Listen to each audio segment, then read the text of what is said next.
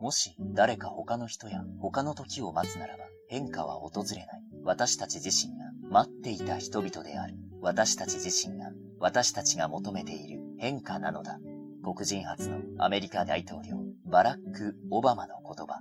共に変化を。FXCM ジャパン。本は人生の道しるべになり、支えになる。この番組があなたの一冊を見つけ、明日を輝かせるお役に立ちますように。人生を変える一冊。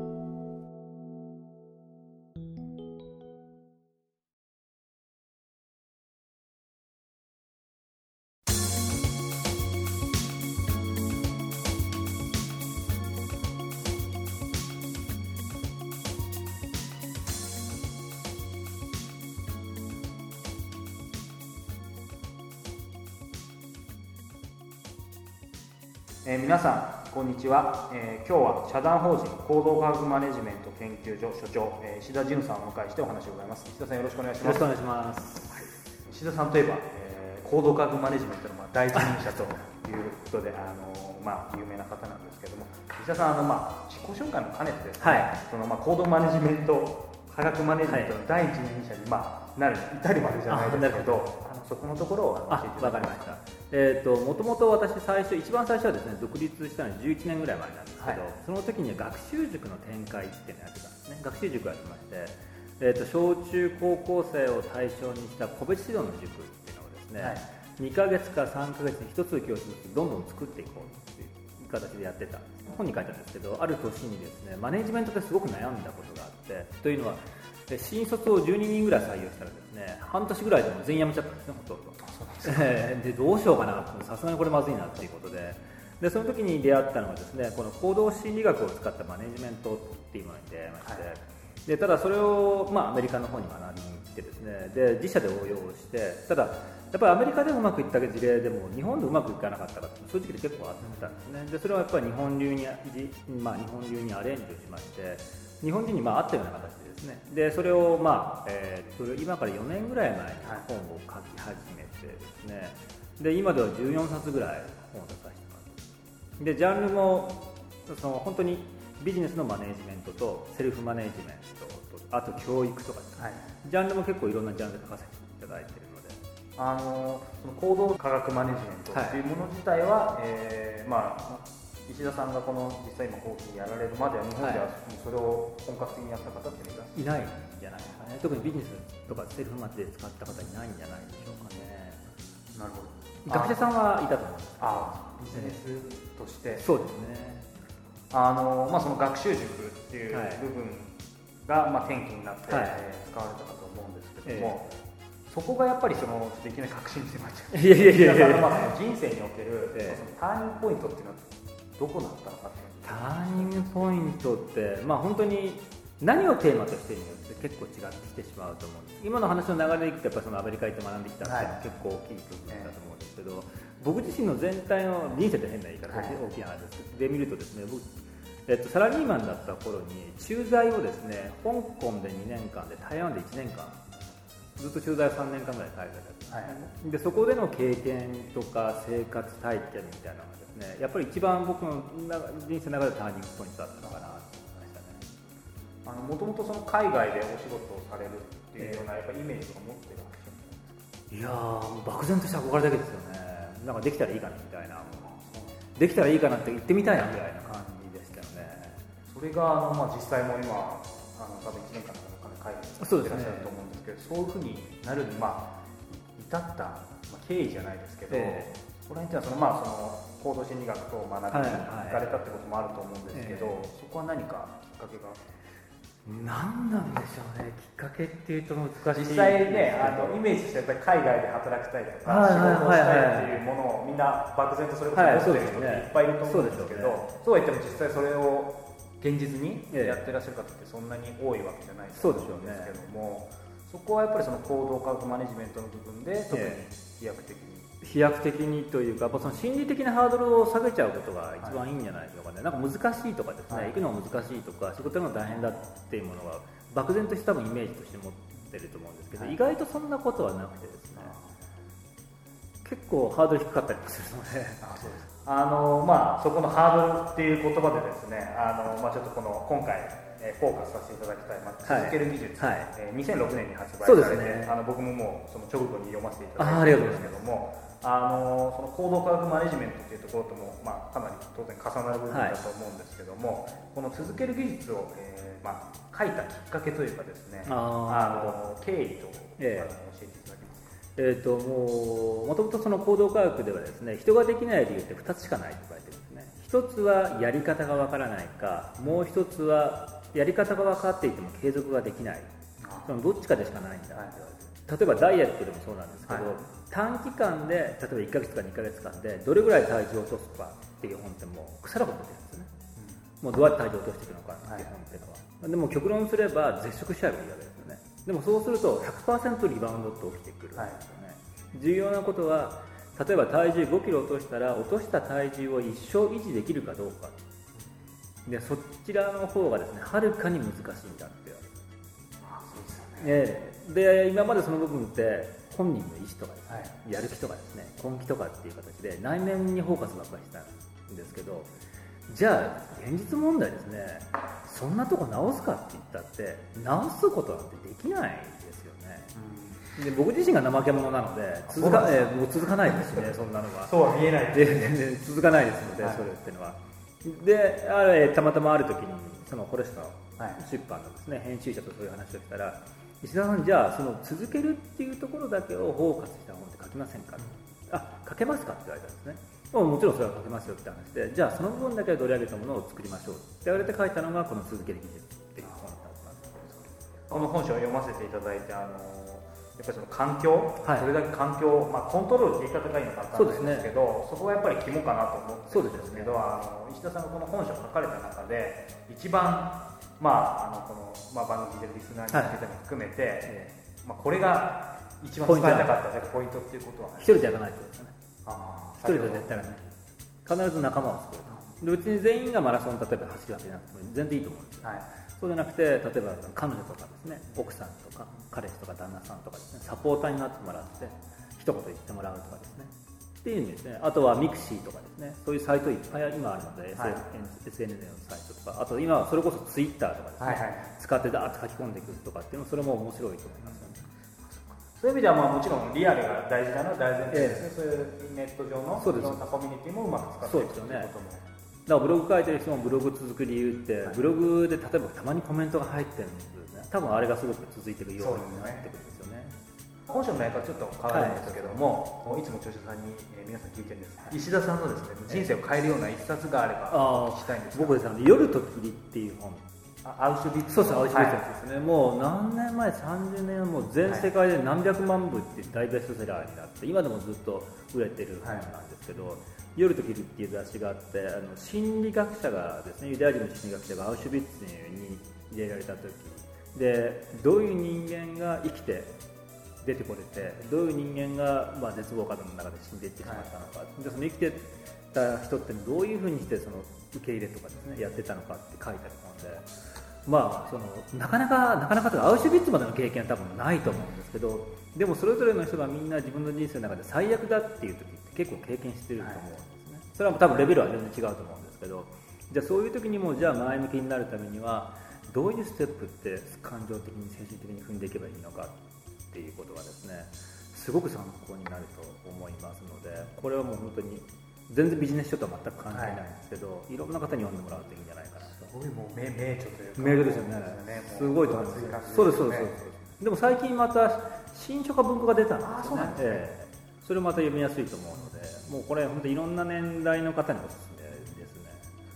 あの具体的にまあその石田さん読まれた時って、ええ、まあご自身がいろいろなまあ悩みだったりそういったこともあったと思うんですけどあのお話できる範囲で構わないんですけど、え。その本を読んで例えば自分の具体的にこういうのが何か変わったとか。あ、まあ、やっぱりそれ一旦は本当言葉で分かってるんですけどやっぱり一旦きちんとそのこと自体を受け入れるっていうことっていうね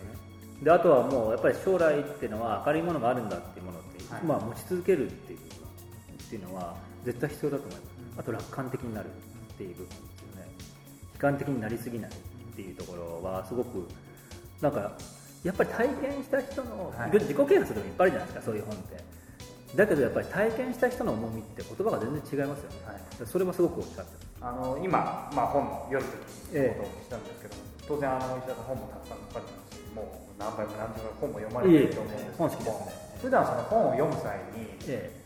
その別にテクニック的なことじゃなくていいんですけど、はい、心がけてることとか、こんな自分の中で基準を持って本を選んでるとか、そういった何か自分の中で決めてるえー、ビジネス書って読む時っていうのはあんまり読書だと思ってないんですよね。やっぱそれも本当に機械的にって言い方変かもしれないけどもう毎月何冊って決めて必ずそれって読んでるんですね。でで読む時には必ず例えばじゃあ3つのポイント見つけようって言って心がけて読んだりとかってする場合もありますしでじゃあ例えばですよ今読んでる小説だとですねやっぱり小説っていうそういう読み方をせずにもう純粋に楽しもうっていう感じで分けてます、はい、だから本を読む時その両方でくくって分けたりとかはしてます、でただビジネス書を読む場合もじゃあやっぱり著者を見て僕って本を買ってるんですけど、はい、どういう人が書いてるのかってやっぱり見て書いますよね。やっぱり体験に基づいて書いてる人本ってすごく面白いなあそうですね、えーあの石田さんはお仕事コンサルタントとして活躍されているんですけれども、えー、人の話を聞くっていうものはですね、まあ、ある意味話す以上に重要なコミュニケーションと僕は思ってるんですね。はい、でその中で、まあ、石田さんのそういうのは人の話を聞く中で、心がけていらっしゃることっていうのを見ていきないかなと思います。あ心まあ、普通にこうやって会話するっていうのもあるかもしれないですけど例えば仕事上で行く場合だとか必ずその人の本は全部読む全部全部ですね。極極力ですよね、はい、もちろんその何十冊もあったらまた違うと思うんですけど、はい、そういう人はまだまだ出会ったことがないので分かんないですけど極力やっぱりその人の本を読むっていうことですよね。だからあの人でその人って一体何に関心があってどういうことを考えてるんだろうってあれやっぱりあらかじめちょっと紙に書き出していったりとかっていうこともやっぱりしますよね。で普通に会話する場合っていうのはやっぱり当たり前なんですけどその目を見て話をするとかっていうのは、多いですね。であとは制限時間とこの時間だとやっぱり時間をきちっと守って質問してくる。であらかじめ質問ってやっぱり考えてくるっていうのがやっぱりありますか、はい、そういう意味ではその聞くそのものという前にあるかなり相当準備されたり、まあのまあ、当たり前のことかもしれないですけど、ね、でやっぱ質問ももうあらかじめ全部用意しておくっていうことはしていきますよね、まあ、中に話してるとこの人何も知らないんだろうなとかですね。結構多分いるんじゃないかなと思うので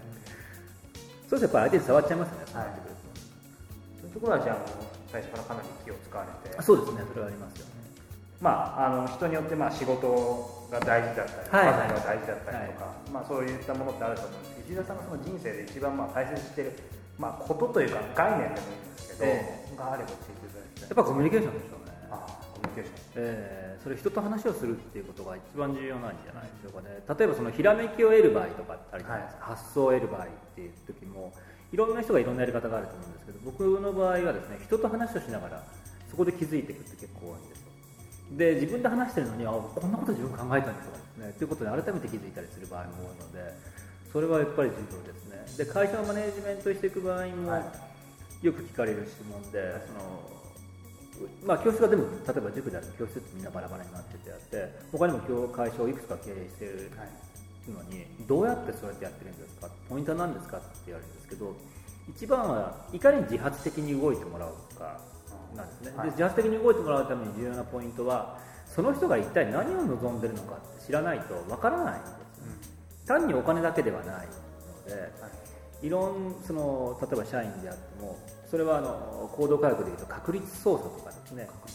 動機づけ条件と言われるものなんですけど、はい、この人が働いてる動機ってどういう動機なのかっていうのっていうのは聞かないと分かんないじゃないですか。みんなバラバラなんですねそれって。だからそういう部分でもコミュニケーションってすごく重要だなと最後になんですけども、はい、あのこの番組聞いてるんですね。あの、はい、リスナーに向けて、まああのまあ、続けることに関してのメッセージと、はい、あと、まあ、新刊とかあの今後のご活動の話もお願いします結局そのいろんな人を見ててですねうまくいってる人とそうじゃない人がいてって思ってるんですけどそんなに能力の差ってあんまりないんじゃないかなってすごく思ってるんですよね。でもちろんその芸術家になるとかですね音楽家になるとかっていうタイプとしてはまた全然違うと思うんですけど、普通にビジネスで成功しようと思った場合ってそんなに能力の差ってあんまりないと思うんですそれよりも当たり前の行動がちゃんと継続できるかどうかっていうことがすごく重要だと思って営業で行く場合であっても毎日決まった件数ちゃんと訪問できるかとか決まった数のお客さんと毎日ちゃんと会えるかどうかっていうものの方がはるかはるかに結果の差って生んでると例えばそのイチローなんか去年かな一昨年の「プロフェッショナル」っていう番組 NHK の番組が、イチローのインタビューかなんかがあってイチローって1日2食ご飯食べるんですよね。あそうなんですか。で毎朝カレーらしいんですカレーカレーカレーをずっと食べ続けるんでグラウンドに入るときに左足から入っていってずっと決まったメニューを365日こなすらしいんですよね。でそれでイチローが言ったのが当たり前のことをやり続けたらこんな遠くまで来ちゃった。で次の日に羽生さん将棋の羽生さんが出て羽生さんもやっぱり同じことを言ってて平凡の積み重ねが非凡になるんだ、うん、でも普通の人はそれができない1日たった30分のことが継続できないですね。でも逆に言うとそういうものって続けれるような環境とかですねやっていったらまあ、やったからって1週間で変わるわけじゃないんですけど多分5年10年したら人生が全く違うものになっていくんじゃないのかな。だからできれば何かそうそれこそそういうものってなんかやり続けてもらってですね変えていっていただきたいなっていうのは、まあ、その本に書いた続ける技術に書いた時の思いの一つでも正直であります。それは本当羽生さんが言ってることであってでもそ本当そうですよできないですもんねそれってのは。でも逆に30分例えばマラソンやっててもそうですけど、はい、5キロって30分なんです5キロ走る、はい、でもそれ例えば毎日は結構大変だと思うんですけどそれをたった30分5キロ走るってことを週に3日やってたってことですね。やっぱり5年10年したらだいぶ変わってくると思うんですよ。ねその健康面とかもあるか含めて、はい、そういうことができるかどうかだけじゃないのかなと思ってる。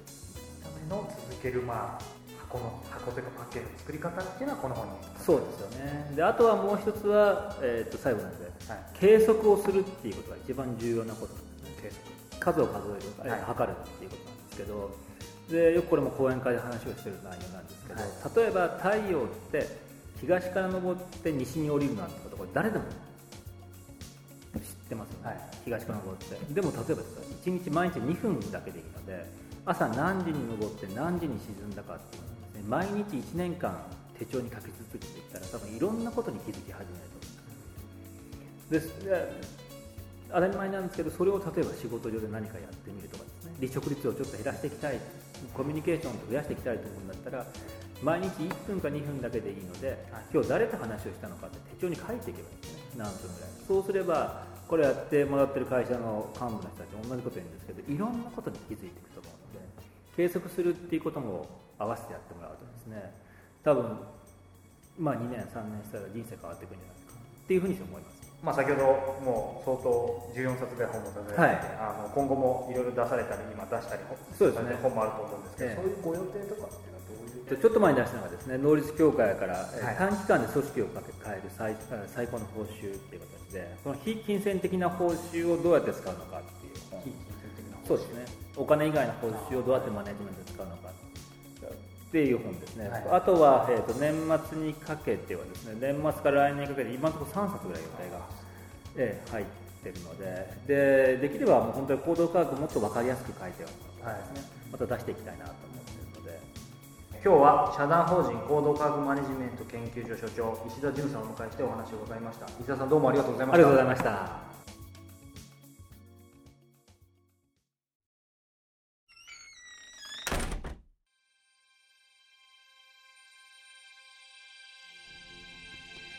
タビューの模様はいかがでしたか？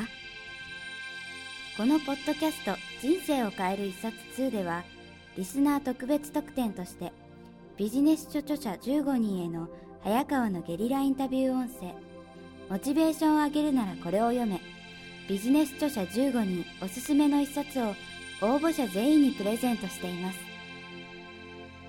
ダウンロード先は iTunes 上に配信されている PDF